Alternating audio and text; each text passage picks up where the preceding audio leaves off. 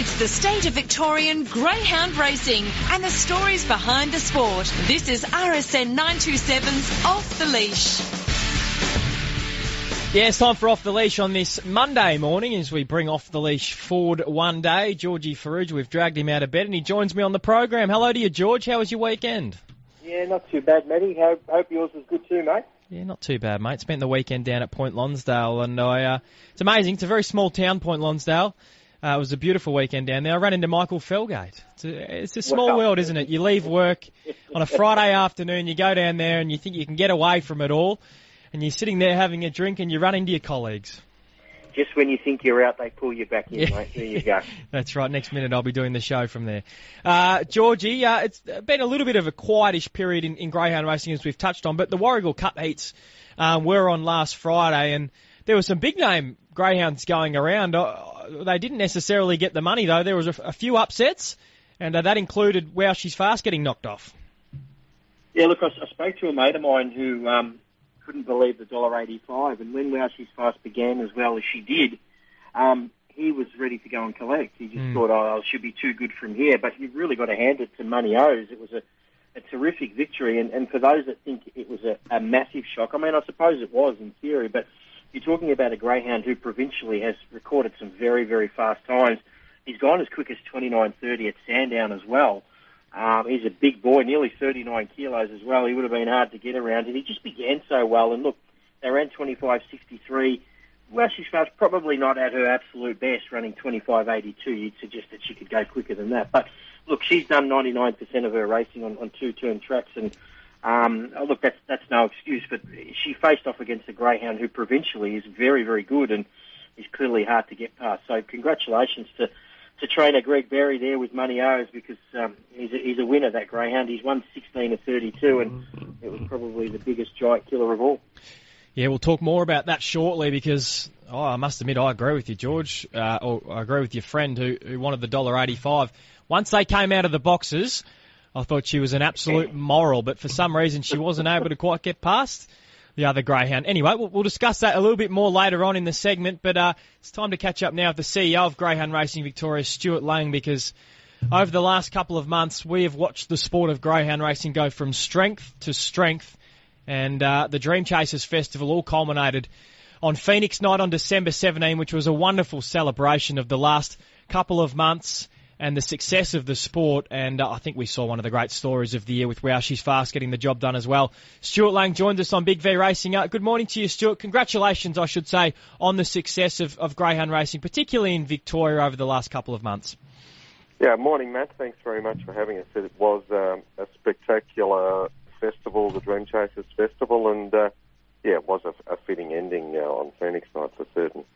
Uh, a couple of things I, I wanted to raise with you this morning, and, and one is certainly around turnover. There was an article written in the Herald Sun a few weeks ago now, which outlined how much turnover had gone up in greyhound racing across Australia over the last five years. I think back to 2017, it was around five billion dollars, and it's got it's almost doubled. I think, in fact, it might have um, it might have doubled in that in that time, which is is almost ludicrous to think of, um, especially considering where greyhound racing uh, was at that point in time.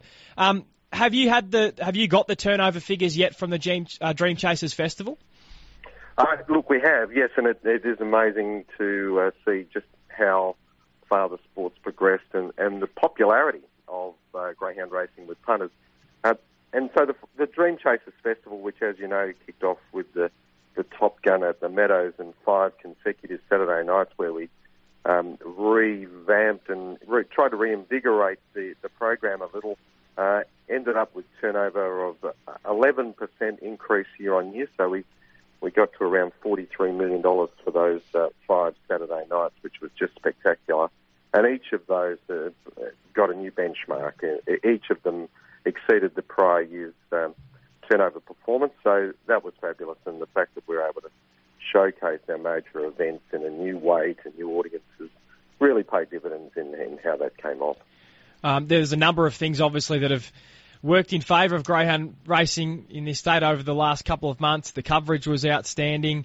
Um, the stories within the sport have been superb. Are there a few things that you can um, point the finger at which you think have resulted in this 11% increase? Yeah, well, um, even though weather had challenged our attendance across those Mm. nights, um, you know, the, the the the way those races came together, and maybe some of that was uh, good luck, but I think I'd like to think that there was good planning in there as well. Uh, the way the Top Gun came together, and then the shootout itself at Sandown following that, um, you know, really was a, a highly talked about event. But the fact that we could have household names, you know, like Wow She's Fast and She's a Pearl clashing in that that event really made it something quite special. And then when we got into the Melbourne Cup Series and the quality of the greyhounds and the names that were there, and the stories just kept coming. We ended up with some really epic racing through the whole period, where we saw some of those Melbourne Cup heats were amazing. The Melbourne Cup final itself, with the Archie Bale winning, was one of the, the most spectacular races you'd want to see. And even on the same night, uh, Stagger Out Lee and the Bold Truth uh, and the story behind Jack Strutt, uh, young bloke winning uh, his first Group One, just been 12 months in training, uh, and even the the match race on the night, and some of the match races that we ran through the series with Amron Boy going up against Wow, wow She's Fast in the Sportsbet Showdown on Melbourne Cup night. I think all of those storylines, and then we ended up with the finale at the Phoenix, where uh, you know you end up with Wow She's Fast making it back to back. The storylines themselves continue to build the interest and and the following for the sport, which is exactly what we were trying to achieve. So we're really pleased with that. Yeah, on those match races, I- must admit, I, was t- quite surprised with how successful they appeared to be. Uh, obviously, they're, they're always quite interesting and fascinating, especially when you get good greyhounds involved. And there's there's none better than than Amron Boy versus Wow She's Fast. That's as as good as it gets. Um, I guess a two-parter. Were you surprised with the the interest in those match races to a degree, and also do you expect that to be something that you'll um, look to increase in the new year? Look, we, we've dabbled with these a few times in recent years and started to add them to country cup nights, and uh, I think we've learnt a lot along the way. When you can get some big name stars uh, going head to head, uh, the interest in these is just spectacular, and we think it kind of has some relationship between the kind of punter that we've been able to attract in recent times, uh, particularly that younger punter, they tend to really want to focus in on this head-to-head concept. And when you get two really well-matched greyhounds going head-to-head, and when they're good uh, names that people know, the turnover performance we get out of these, which is a good measure of engagement, uh, are quite often um, the best turnover race of the night. You wouldn't have thought that was possible, and uh, it's something we'll do more of. We've just got to be careful to make sure we don't overdo it. Uh, but they work extremely well, and uh, every single one of them just they turn out to be amazing contests. Yeah, no, there's no doubt about that. Uh, as you as you mentioned it, when you get the good ones involved, the, the best going around, it, it almost becomes the headline act on, on a card. So, yeah, I'd be intrigued to see how many more they that they can roll out in 2023. In terms of the Dream Chasers Festival overall as a bit of a, a concept in, in bringing together these Group 1 meetings, do you think a similar sort of thing could be done uh, at a different time of the year and make it almost like two festivals of racing? Obviously, there's a number of Group 1s early on in, in the year towards the middle part of the year as well. Is there a way that it could potentially be done a second time? Uh, at other times of the year, well, it was certainly something we'll have a look at in terms of trying to group these together. This was, uh, there were a few different things that came in when we uh, managed to get the Racing.com deal with the live coverage, which really um, took the sport to another level and the way we were able to showcase it. So that was a unique opportunity at that time. But even moving the uh, the Sandown uh, Melbourne Cup Carnival into Saturday nights and trying to get into that peak time period that traditionally been on Thursdays and Friday nights, uh, getting those all sequenced together, I think really paid dividends for us. Uh, and that racing.com coverage, the RSN coverage, all helped us to, to build the profile. We'll be having a look at other opportunities without trying to go to the well too many times. These are our showcase events, over $4 million in prize money for those meetings, uh, two, two big races with over a million dollars in prize money. Um, yeah, you don't want to kind of replicate that too many times, but there are opportunities to do it again, I think, Matt, yeah. So, with the 11% increase in turnover, what does that now mean for participants and, and protocols in terms of uh, potential prize money increases? Is there um, the possibility of an announcement shortly on that, or is that in the next financial year. How does that all work? What are the protocols there? Uh, well, look, we, we made our uh, prize money announcements earlier in the year where this year we are committed to uh, distributing around $73 million in prize money, which is about a $10 million uplift on prior year. So, um, you know, there's been a really strong commitment to returns to participants over the last few years. I think we're doing um, pretty well on most of those metrics at the moment, and we will have a look at it again towards the end of this year. But I think um, that's that's already pretty solid where we are, and uh, we've had consistent uplift in, in returns to participants over the last few years. But being able to achieve those kind of outcomes all goes towards being able to continue to invest in the sport, whether it's the promotion and marketing of, of events, whether it's prize money, feature events. We'll continue to look at those things um, over the next six months. Uh, last one from me before I let you go, Stuart. Um, the, the, increase in turnover, the expanded broadcast, um, the, the, what seems to be the, the increased level of interest in greyhound racing, does that tell you and confirm to you that you've been able to get new eyeballs on the sport as well, not just existing ones? Oh, I, I think without a doubt, um, certainly the data that we get from wagering operators and our own data says there are new people um, coming in and following the sport, but particularly the uh, that younger audience is, is sticking with us. You know, we did have some benefits during the COVID period of new people that uh, you know didn't have access to some of the other activities that they would normally be doing actually uh, starting to follow greyhounds, and I think there's pretty strong evidence that they've stuck with us, and we've been able to also um, attract some new people. Just when you see some of the people that were on track on Phoenix Night, or the people that were able to to see that coverage, I'm sure that we've shown them something that uh, they'd love to, to follow into the future. Yeah. Yeah, it was a, a terrific few months, I guess, of greyhound racing. Uh, I love the concept. I love the way that it can get marketed, and I think it ends on a fabulous night there at the Meadows with the Phoenix in what is just going to continue to grow from strength to strength, uh, as is the sport of greyhound racing in Victoria. Stuart, uh, as I said at the start, congratulations on what you've been able to to achieve in recent times, and uh, we look forward to, to following the success of the sport uh, for the years to come.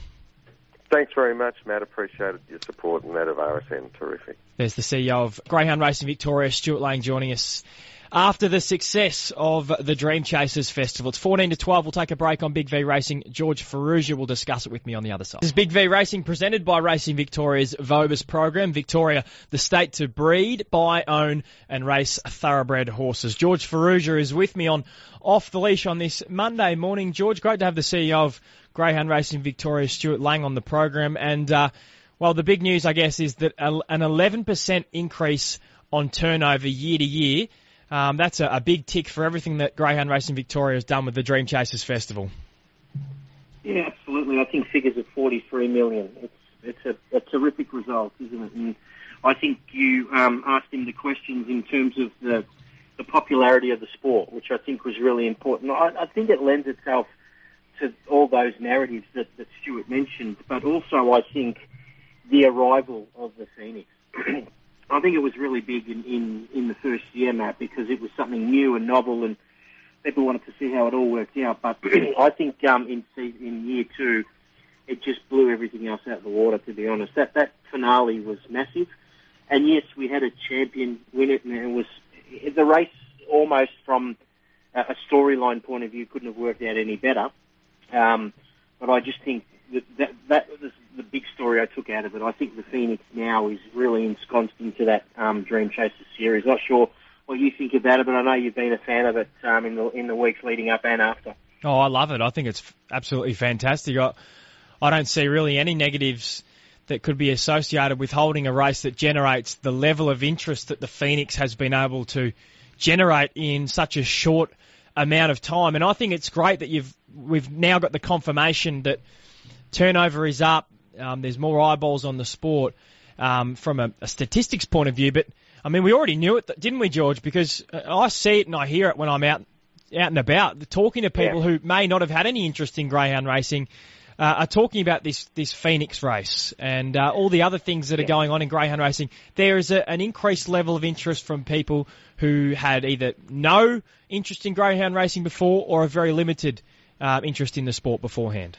You, you, I know it sounds silly, but you could almost feel it. Yep. And you, I spoke to people who were sort of horse racing people that wanted to know a little bit more about how the Phoenix was set up. And uh, as I keep mentioning, I mean, it was only one of the slots, but I, I loved the way that Peter Sadler Transport did it because he got his staff involved. Now, there would have been a, a, a large percentage of those who mightn't have been racing people. Um, I bet you they're racing people now. Um, they, they were at the track for a Christmas party at about three o'clock on Phoenix night. They enjoyed the whole night, and they had a greyhound that if he was successful, they were going to get a nice little bonus in their in their Christmas um, wage. So, uh, you know, it's just those little things that I think the Phoenix can offer that maybe other uh, other races can't. And I'm sure we would you would hear similar stories from uh, the Everest um, in in the Gallop. So, I I think that's I, I think the commercial side of it, and I, I, you get the feeling that Stu. Uh, Stuart Laing gets it as well, the commercial side and the importance of that and growing the sport in that regard. Um, so, you know, look, it's, it's going to be an interesting year. I do love the fact that we've got match races on all the country cups, Mm. with the, the, the, the, almost the two highest ranked greyhounds who didn't make the country cup final face up against each other. And sometimes we get absolute crackers. But, um, you know, we, we mentioned it on, on, on these shows in the past. There's been some massive betting plunges for, for greyhound aficionados who think that well, th- there's no way this greyhound should be a dollar ninety. You know, backed into a dollar forty, uh, Matt, in a two horse race. So, yeah, it's it's it's it's good. It's a good future. Yeah, there was a good match race at Warrnambool a couple of years ago, and I think it was your favourite greyhound, Shimmer Shine, George, two thirty into about a dollar sixty, and there was one particularly large bet that might have influenced that market. Uh, so I'm with you. I think match races are absolutely fantastic, and I think they do resonate. And this is how this is how it works, George. Right? So this is how the success of the Dream Chasers Festival can actually. Can, the momentum can continue off the back of that. So you see a, a greyhound like Wow, she's fast, win that huge race on December 17. And then all of a sudden, those people who have caught a glimpse of it, they've showed a bit of an interest in the sport at that period of time. Then all of a sudden it's mid- mid-January and someone goes, oh, do you know that greyhound that won the, the Phoenix is racing tonight at Warragul? And all of Yeah. a sudden they're interested there. So that's how you actually get the moment, momentum building on throughout the year. People get to know these greyhounds, they get to know the stories behind them, and that's really important as well because I think when they hear the stories, um, it has a, a far greater effect on them. And, and throughout that week leading up to the Phoenix, we spoke to all of the connections, and they all had a great story to tell regarding their greyhound. Whether it's overcoming a bit of adversity to get their greyhound there, whether it's securing their spot by, by winning a race in Queensland, there's always a story. And when these people hear the story, they're more inclined to follow that greyhound beyond that race. Uh, and I think that's the advantage Grand Racing has, Matt, that there is almost no off switch and there's not four months tipped out in a paddock and then brought back. I mean, it was only a couple of weeks before we seen the three place getters in the Phoenix race again. They have all raced since the Phoenix. Mm. And it's, it is almost, for the Meadows, a little bit of a marketer's dream to think that on February 11 we'll have a race called the Temlee where we handpick the best greyhounds and we might see Wow She's Fast against Amron Boy again. I mean, it's it's it's a perfect sort of rematch. It's almost like a a best of five series in the NBA. I mean, we don't have to wait long before we before the the, the, the giants of the sport um, battle again. So, no, look, that, that's that's a big advantage, and yeah, look, can't wait. I mean, we're already the 9th of Jan, so we're only a month away before we get that first of the the three big three week series. Um, at the Meadows, where we, we give away um, over a million dollars in prize money. I think that's a great point, George. It's one thing that greyhound racing does have as an, an advantage over the other codes is that they these the, the star athletes don't need to spend as much time away from racing. You know, if, if throughout the spring carnival you'll have all the big name horses, and then all of a sudden they're put in the paddock, and we don't see them at the races for three or four months, sometimes longer. Um, with as you point out, the advantage of greyhound racing, a couple of weeks later they're going around in a group race, and uh, I think that's something that greyhound racing um, can capitalise on even more moving forward, and it presents a great opportunity for the sport. Uh, we'll come back and discuss the Warragul Cup in a moment, George. Uh, George, the Warragul Cup, we, we touched on it at the start, Wow she's fast getting rolled, and just going back to that for a moment, I, I must admit, I couldn't believe she didn't win that race because she, as you pointed out, she jumped out of the boxes as well as any other greyhound in that field. In fact, I think she was the best out of the boxes. She might have just been a little bit stiff, um, that the greyhound on her inside didn't quite give her an opportunity to cross to the rail, but I'm still surprised she didn't get the job done. Yeah, I am, uh, but I, I'm really um, want to make sure that we also give the credit to the winner. I, I just think he, he's a terrifically fast greyhound. And look, as I said, she's um, plied her trade running over two two turns at, at Sandown and the Meadows and these types of tracks. And um, she might come back to the playing field a little bit in, in those one turn races. And we've seen that with Money O's. It was a terrific victory. It must have been a big thrill you can always turn around and tell people, yeah, I beat Wow, she's fast. Not many people can turn around mm. and say that, mate. So, no, unfortunately, Money O's has drawn box six, so he certainly is going to have to do everything right from the from the sticky draw. Yeah, no, I, I couldn't believe it. I guess for connections of Wow, she's fast, big tick that she was great out of the boxes. She had a little bit of trouble there at the latter part of the year. Uh, leading up into the Phoenix, where she was she was good out of the boxes, but she certainly had her issues for a while. So at least she seems to have tidied that up. They've they've got a ticking along nicely on that front. But um, I think that yeah, she there's still a couple of question marks around Wow she's fast as we head into some of the feature races over the next few weeks. What do you make of the final that's been assembled, George? And uh, I must apologise if there is a market, but I haven't been able to find one as yet. I've looked pretty hard. Um, is is no. there a market or? No, haven't seen no. one yet. Hopefully, we'll get one today. Look, it's a it's a really interesting race. Um, got to give credit to Titan Blazer. He made this final last year. He made the Australian Cup final. He made the Melbourne Cup final. He's drawn box two, but I think the ground of box one, Landon Bale, he's probably ready to announce himself. He he made the, the Silver Chief final, obviously against Amaron Boy, and there was probably no stopping Amaron Boy that day. But Landon Bale splits last week just suggested he's going to be the one to beat. He had box one in his heat. He ran 25.56. He went 6.44 early which was absolutely outstanding. Now, he considered that Titan Blazers drawn next to him and he went 665. gives you an indication that Landon Bale should be able to, to dominate early. Mobile Legend was the fastest of the heat winners running 25.46. And again, no surprise because he's a very fast dog. Four starts ago, he ran 24.83 at Ballarat, which is incredible. He can be a little bit hit or miss at box rise, and that's why I just think Landon Bale is certainly drawn to get all the breaks. I, have got to mention Matt's Hope too. He's won nine of his last ten, and five of those have been from box eight, where he's undefeated. He's broken 25 seconds at Ballarat. Um, 21.78 at Ballarat over the short. He's very, very fast. 25.40 at Geelong. I mean, we're really um, ripping out some very, very fast times. He is redlining this greyhound.